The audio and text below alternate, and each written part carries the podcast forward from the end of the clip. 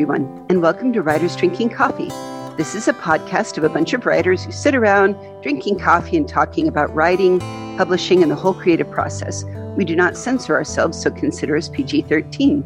Today, your hosts are John Schmidt, Raymond Miller, and me, Jeannie Warner. This is episode 102. I'm calling it Crime and Euphemism. So, guys, I want to talk about crime novels.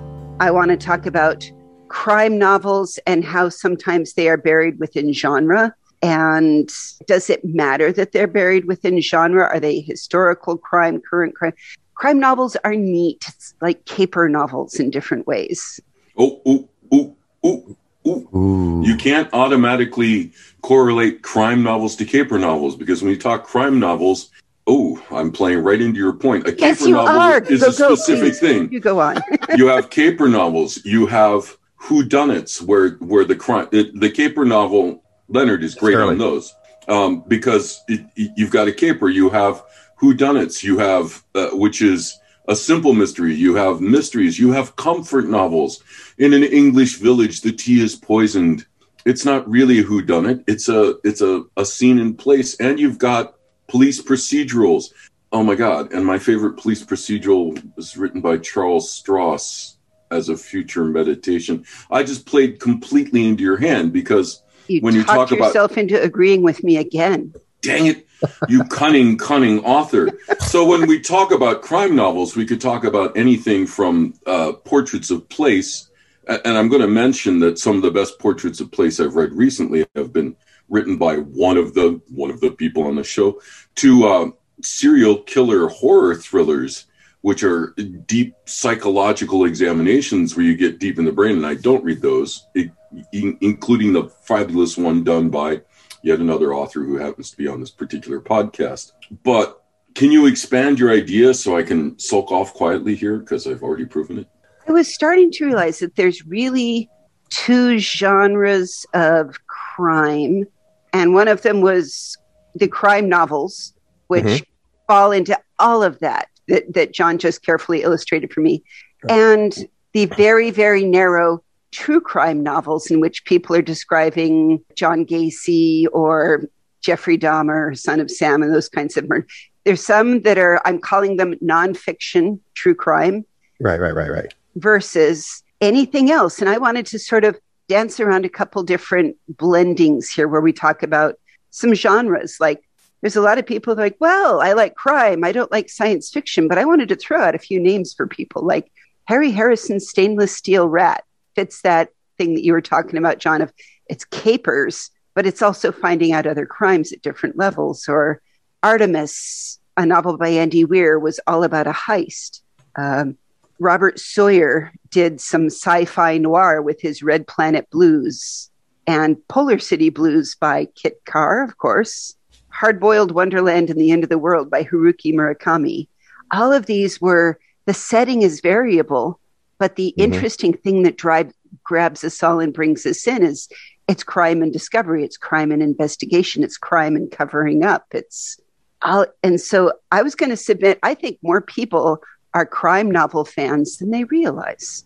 Ah. Uh.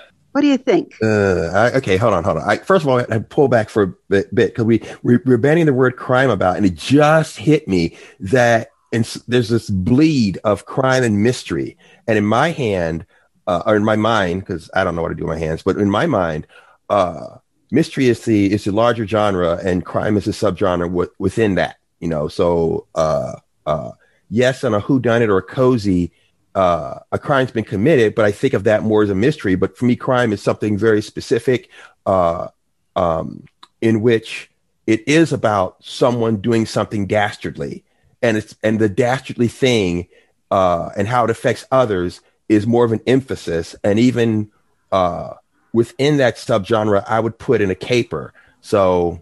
Um, but it's, but again, it's just it's just me trying to you know create my own categories and my own places of putting things yeah. But but you're following there. I, I, mean, you can go on Wikipedia and look this up. Hint, hint, nudge, nudge. Where they they have a whole fighting description about uh, what a crime fiction is and separating it into things like um, crime fiction, detective stories, murder mysteries, mystery novels, police novels, um, it, courtroom dramas, hard boiled, all the way to noir, uh, legal thrillers where it's the case. You can see this in, in other genres too, uh, and suspense novels. And you know, we say this, and you you immediately, as Jeannie has done, get more examples on the famous Sherlock Holmes. But it goes clearly all the way back to some of the earliest stories. Right, right, right. Um, was not the stealing of Helen of Troy a crime? Although that's a little reach, but certainly some of the Thousand and One Arabian Nights stories have um, solve this mystery or die elements in them. Well, so Otto Penzler, a guy deeply involved with it, wrote a little bit talking about crime as the subgenre of mystery.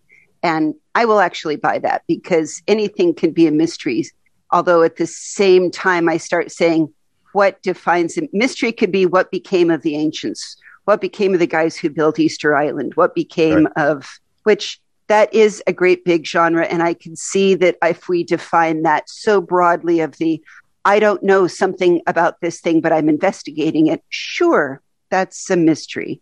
So I like when I think about crime is, is the crime or the threat of the crime central to the theme and plot?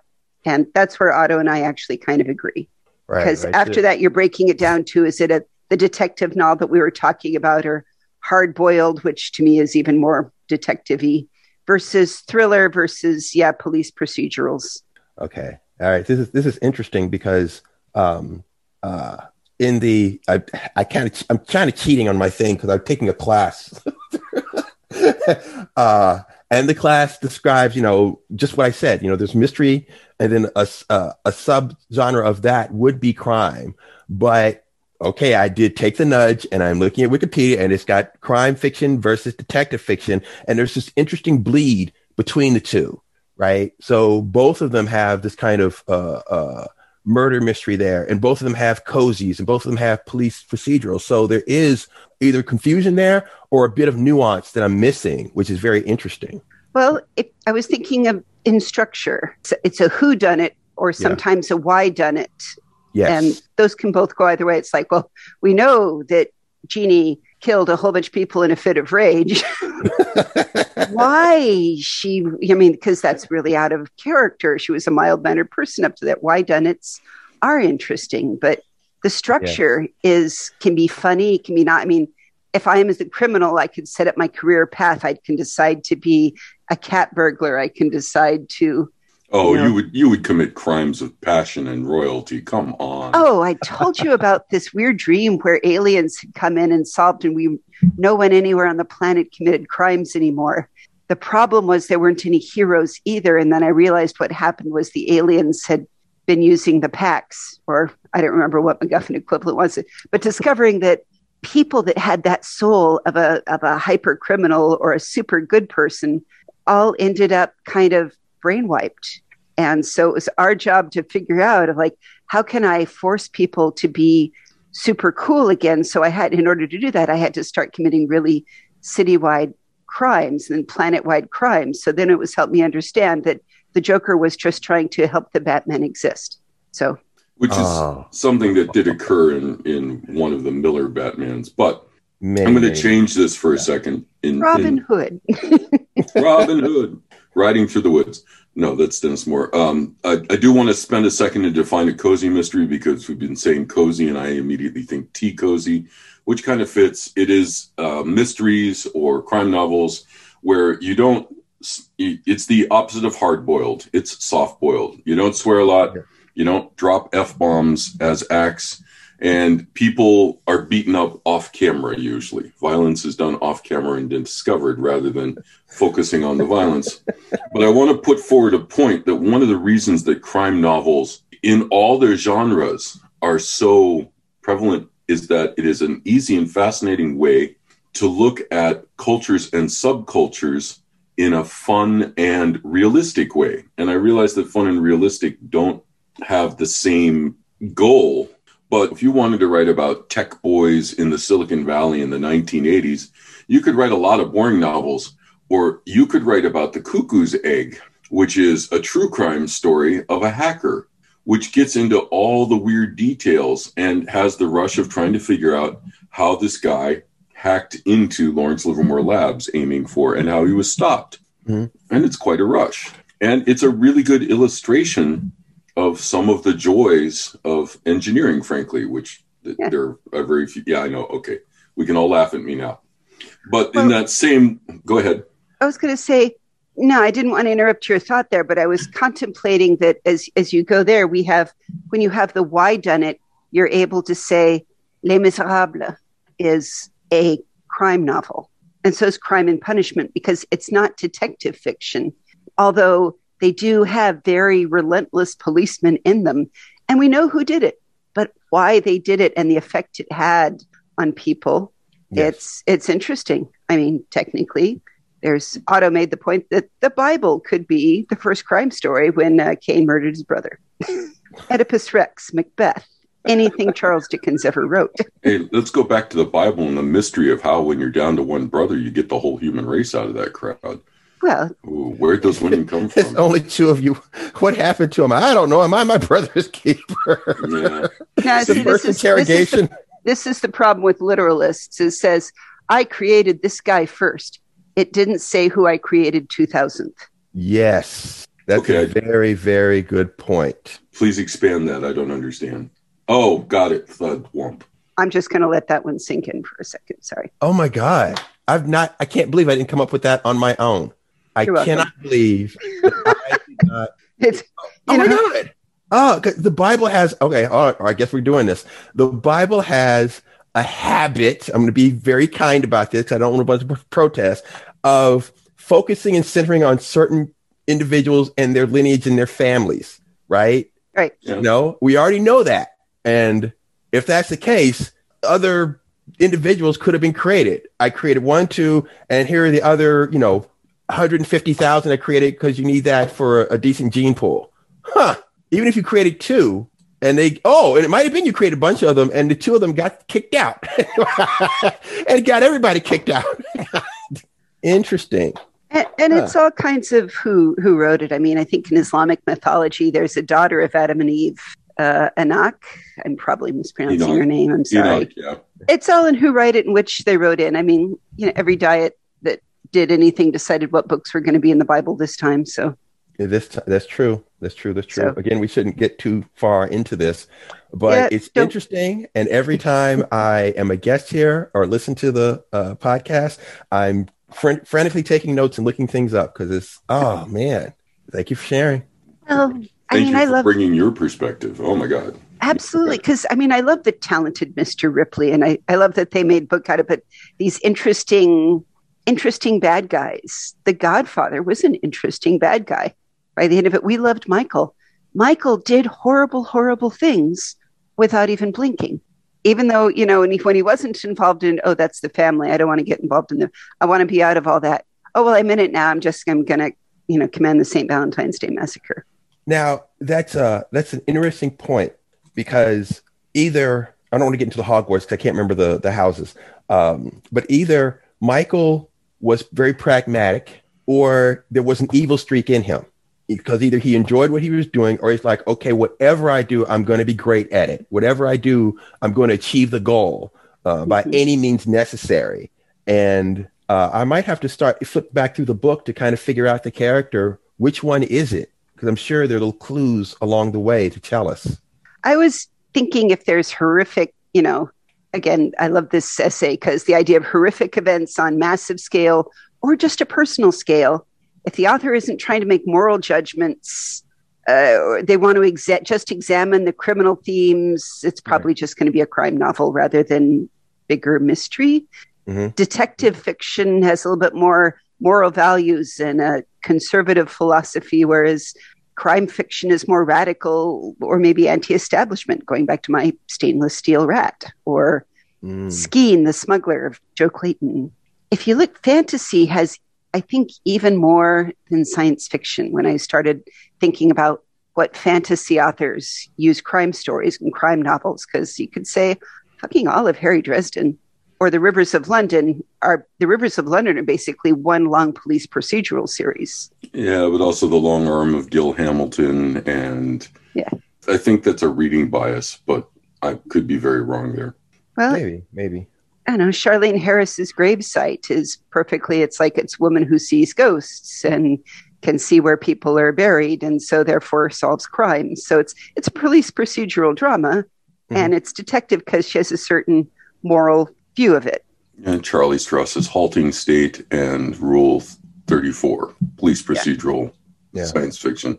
We we could go on all night like this. Oh, I was thinking about it because when I take a deep breath and said people used to say science fiction is bad from the 70s because, well, there was a lot of bad science fiction and fantasy and still is because how do I know what I write is good or anybody writes is good? Time will tell. But what I think the same principles go across all of them.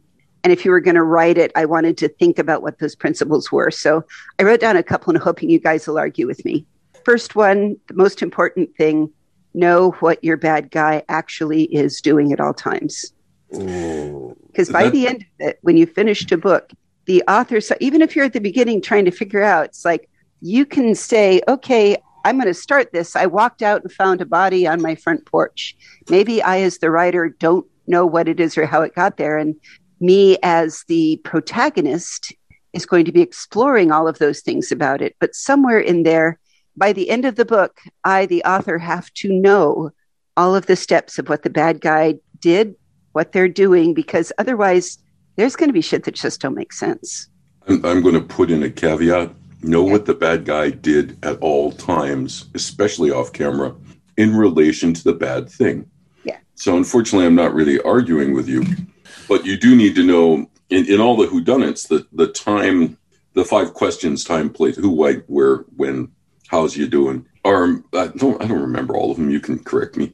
Uh, are important, so you need to know them so you can reveal them or conceal them properly, especially with those famous red herrings from your readers.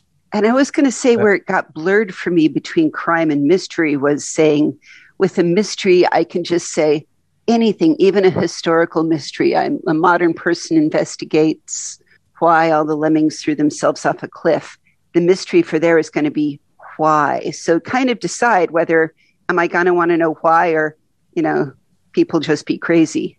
That's a why, but motivations are still interesting. So what are okay. the motivations of the bad guys? The world is a mess and I need to rule it, says Dr. Okay. Horrible. Uh, yes, yeah. Okay, that's interesting. Cuz I would I wouldn't say cuz I'm I'm kind of a plotter, but this is the one instance in which I would say maybe to not plot too much on that because I feel I feel as though if I knew if I went into it knowing where my bad guy, my antagonist is at all times, as I plot back and forth, there's there's too many layers, and I can't. I wouldn't be able to write as freely as I want to, but I will agree that by the end, I need to go back and say, okay, where chapter by chapter, where is my antagonist? Where are my red herrings? Who may or may not have done what? Because a red herring's not going to work if it's too obvious that a person couldn't have done, you know, what you're accusing them of doing, right? So that's. Well, I was huh. going to say one of it is that if you're bad, if you're planning for your bad guy to be alive at the end, if you want a satisfactory confrontational scene, etc. One more question, says Columbo. Yes. You got to keep your bad guy doing something through the book, and some of it is going to be related to the crime but if it isn't all related to that crime, some of it's then got to be related to your protagonist or the people they run into. So that's yes. why I'm just saying your bad guys, he's got to be a living person. If you want him alive at the end, he's got to be a living character all the way through, even if the camera's not on them. That that is true. I, I want to argue it, but I can't seem to bring myself to. I'm on a roll. you are on a roll. and I'm even this thing I'm working on now, like, oh shit, I got to go back and do. Ah, dang it! I didn't. I did not need to hear that. well, I'm just saying, you know, your characters get bored if you ignore them for too long, and then they do weird things, and then you've got to figure out how to put it back in. So, you know, yes, don't don't ignore your bad guys. I'm saying your bad guys are at least as important as your protagonists, or sometimes more important. In some ways, yeah.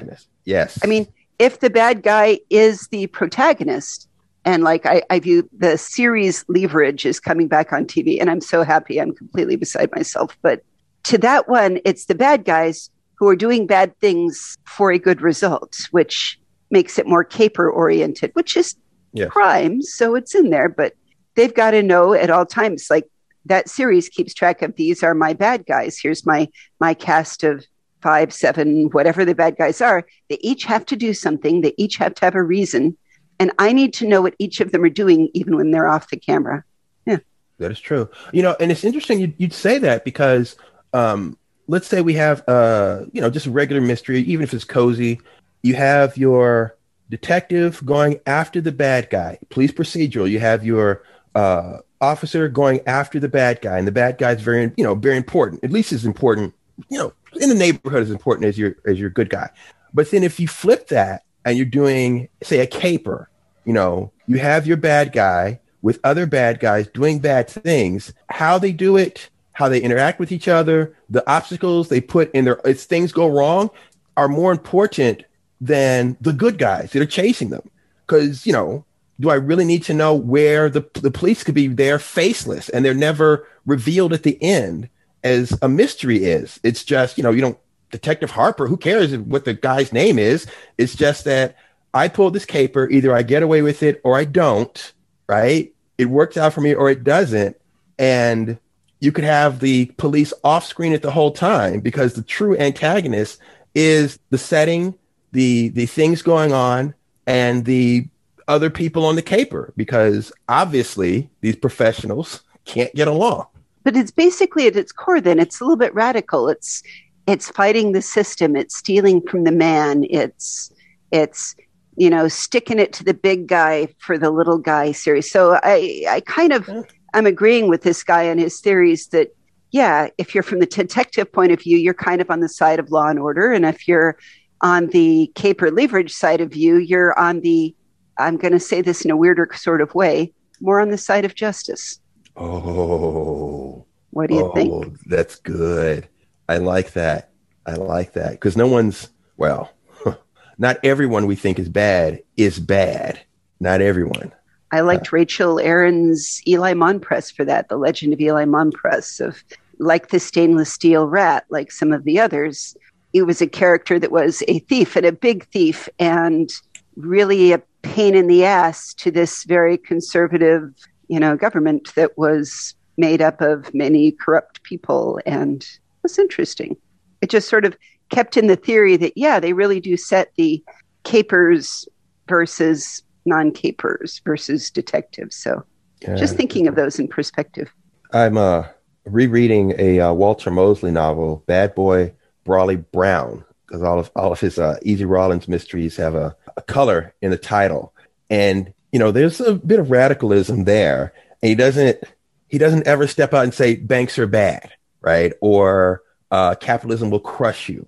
But there are different layers in the story in which you see the effects of unbridled capitalism on individuals and on their uh, on their communities, uh, on on corrupt police departments, or even police officers who just buy into the party line.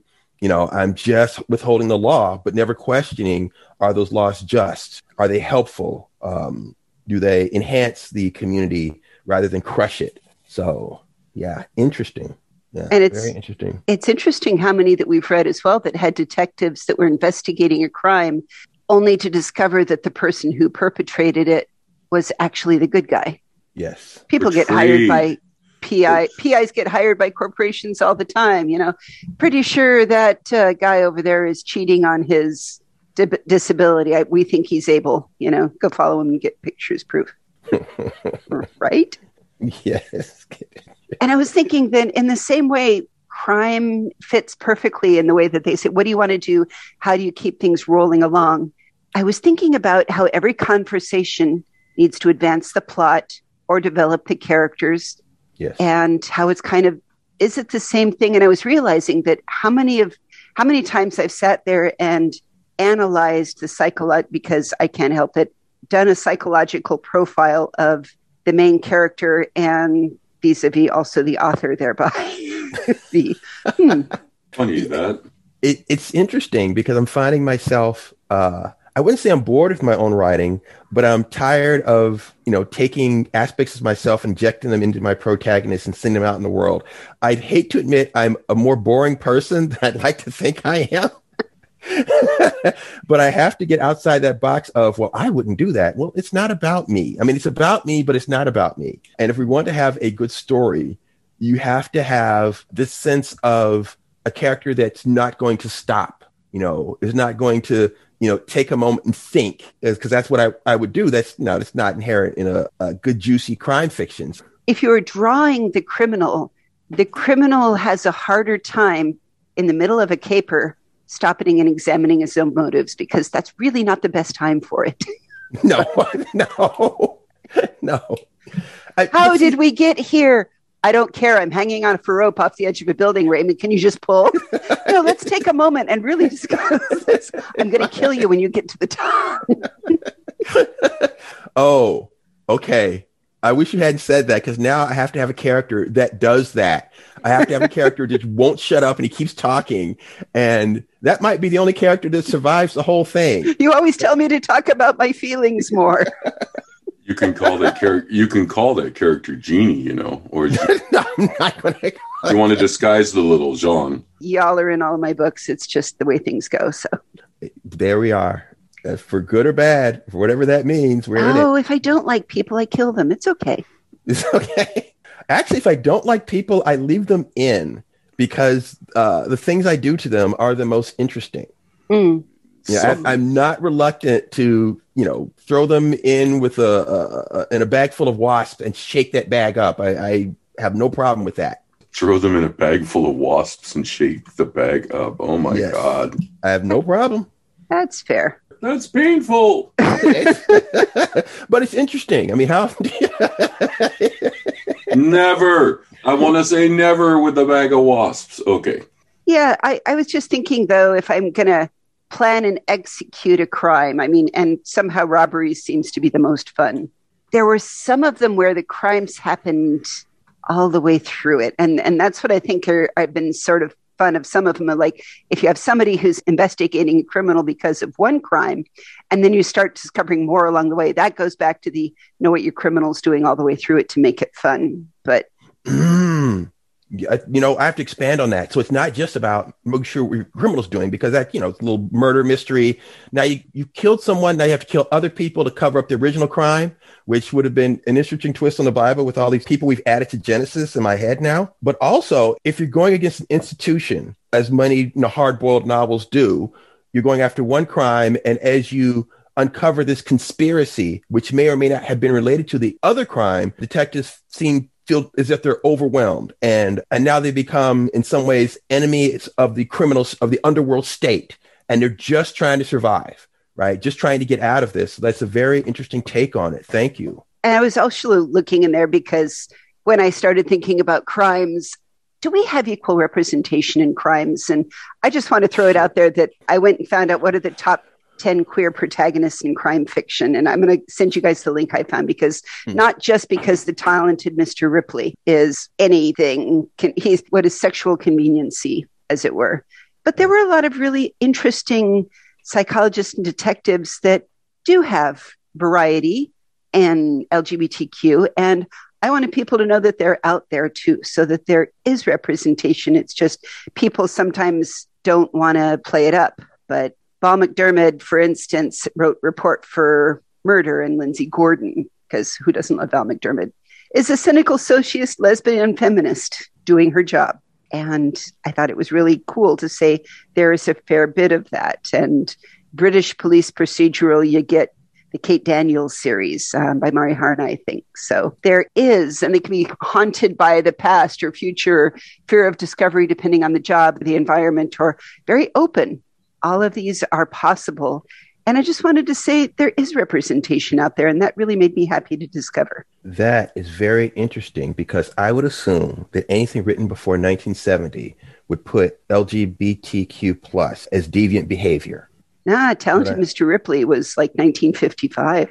Right, right, right. I mean, but again, that's that's my own ignorance. You know, I would assume that. I would also have assumed until I looked into myself that anything from any minority would be the same way. Okay, we don't like you and we can bring you in as an antagonist or the helper, butler, or whatever, you know, whether it's uh, black people, Asians, you know, Hispanics or something like that. But that's not necessarily true, right? Just because we can't get something published doesn't mean that it's not written and it's not out there. I, I tend to peek at some uh, Chester Himes stuff when I'm kind of stuck and looking for a little nudge in in my own writing. Yeah, yeah. a lot of flavors there. A lot of flavors again, there's a lot of weird, challenging, like Henry Rios. That I guess it was more written in the 80s during the AIDS crisis, but there's a lot that can be used depending on the setting of the book. You're absolutely right. Are they hiding it? Are they dealing with the sudden loss of a bunch of friends? I lost a long time family friend because of that. There's a lot of possibility of using whatever time you set it in mm-hmm. appropriately. So we turn this forward to right now and look at you guys what are you writing right now? Are you writing anything that crime in any genre? Oh, me, me, me, me. Can I, can I do this? Can I do this? It's my do, turn. Do, do, pick me, pick me. hey, Raymond, what are you writing? we pick Raymond. Raymond, what are you writing? Talk to us about. Of course, now that you said my name and picked me, I'm drawing a blank. No, I'm, t- I'm teasing. I'm teasing, teasing. I took a class because I wanted to do this right. I'm, I'm tired of writing little short stories and I wanted to, you know, this is going to be my crime novel. I'm going to get it on out there. So and I, I will admit this, I, I did start with a template. So I'm working on a, a, a crime novel, well, kind of a hard-boiled detective thing based on my grandfather.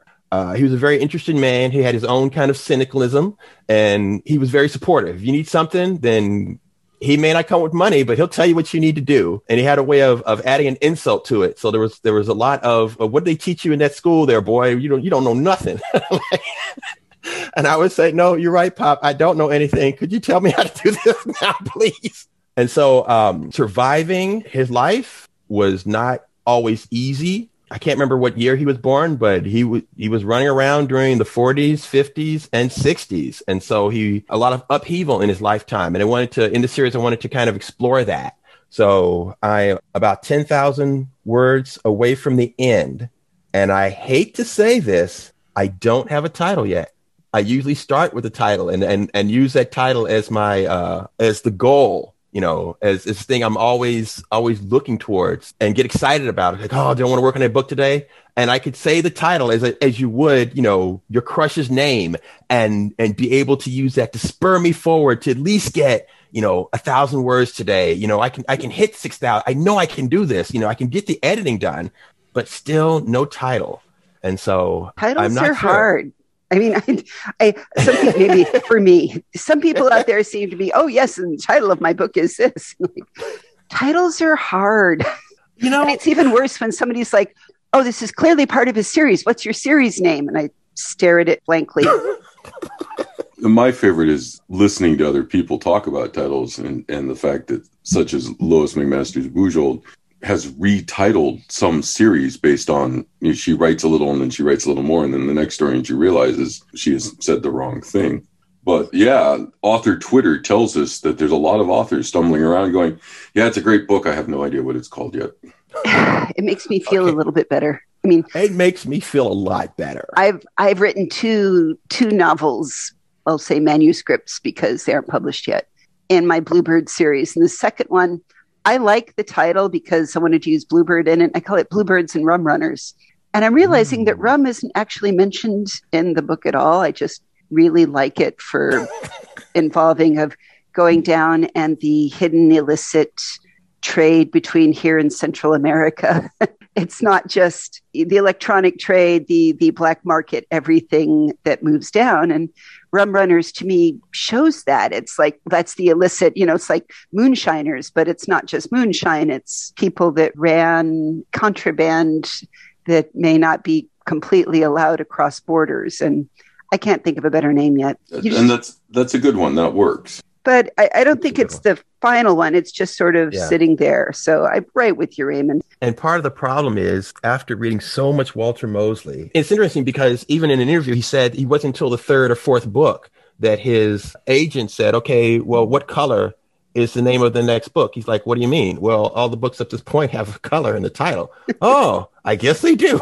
so, and so I, I, guess it's not something that, you know, you really have to worry about. You'll, you know, whatever needs to happen will happen if you have that kind of faith in uh, either the universe or your deity of choice. But for me, I, I like to have that planned out. I mean, part of me thinking maybe use uh, some kind of insult in the title, since that's what my grandfather is a homage to him, or uh, some sort of soul food in the title because you know why not? But then that might limit my audience. So you know, if I'm going to get this thing published, I'm sure the publishing house, the agent, printer, somebody is going to have a well, you know, we should probably use this title or let's a nudge or something like that. So Oh, the worst thing know. is when somebody looks at it the first time and is blindingly correct. Of like, oh yeah, this is the suspicions of Mister Whicher.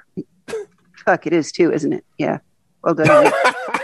that's just because that's just because you have a large group of genius friends. But anyway, it's true. The good thing about the publishing industry, one hopes, is that they have read a lot of books because they clearly are and they love it. And they also have maybe that emotional distance that sometimes we lack when we're writing it. Yes, emotional distance. Ah. Well, isn't that isn't that a Marvin Gaye song? I'm sure of it. it oh, be. Or is that sexual healing? I always get them wrong. Oh well. I'm sure it's sexual healing. We will put links to sexual healing and this podcast and the interesting things we talk about on this podcast on our website, which is www.writersdrinkingcoffee.com. You can also find us on Facebook or Twitter. And you're listening to Writers Drinking Coffee, a labor of love and enthusiasm put together by these hosts. Our main web support magic is brought to you by Deirdre Schween, and our sound engineer is David Welsh. Our intro music is Pretty Maid Milking a Cow, and our exit music is Breakfast with a Morning Person, both by Michael Langberg. Our sponsors are Art Coffee Chocolate Rum, and we love Jackal Designs. You can buy a 100th episode t shirt commemorative See how on our website. And hey, everybody, thanks for showing up and listening to us.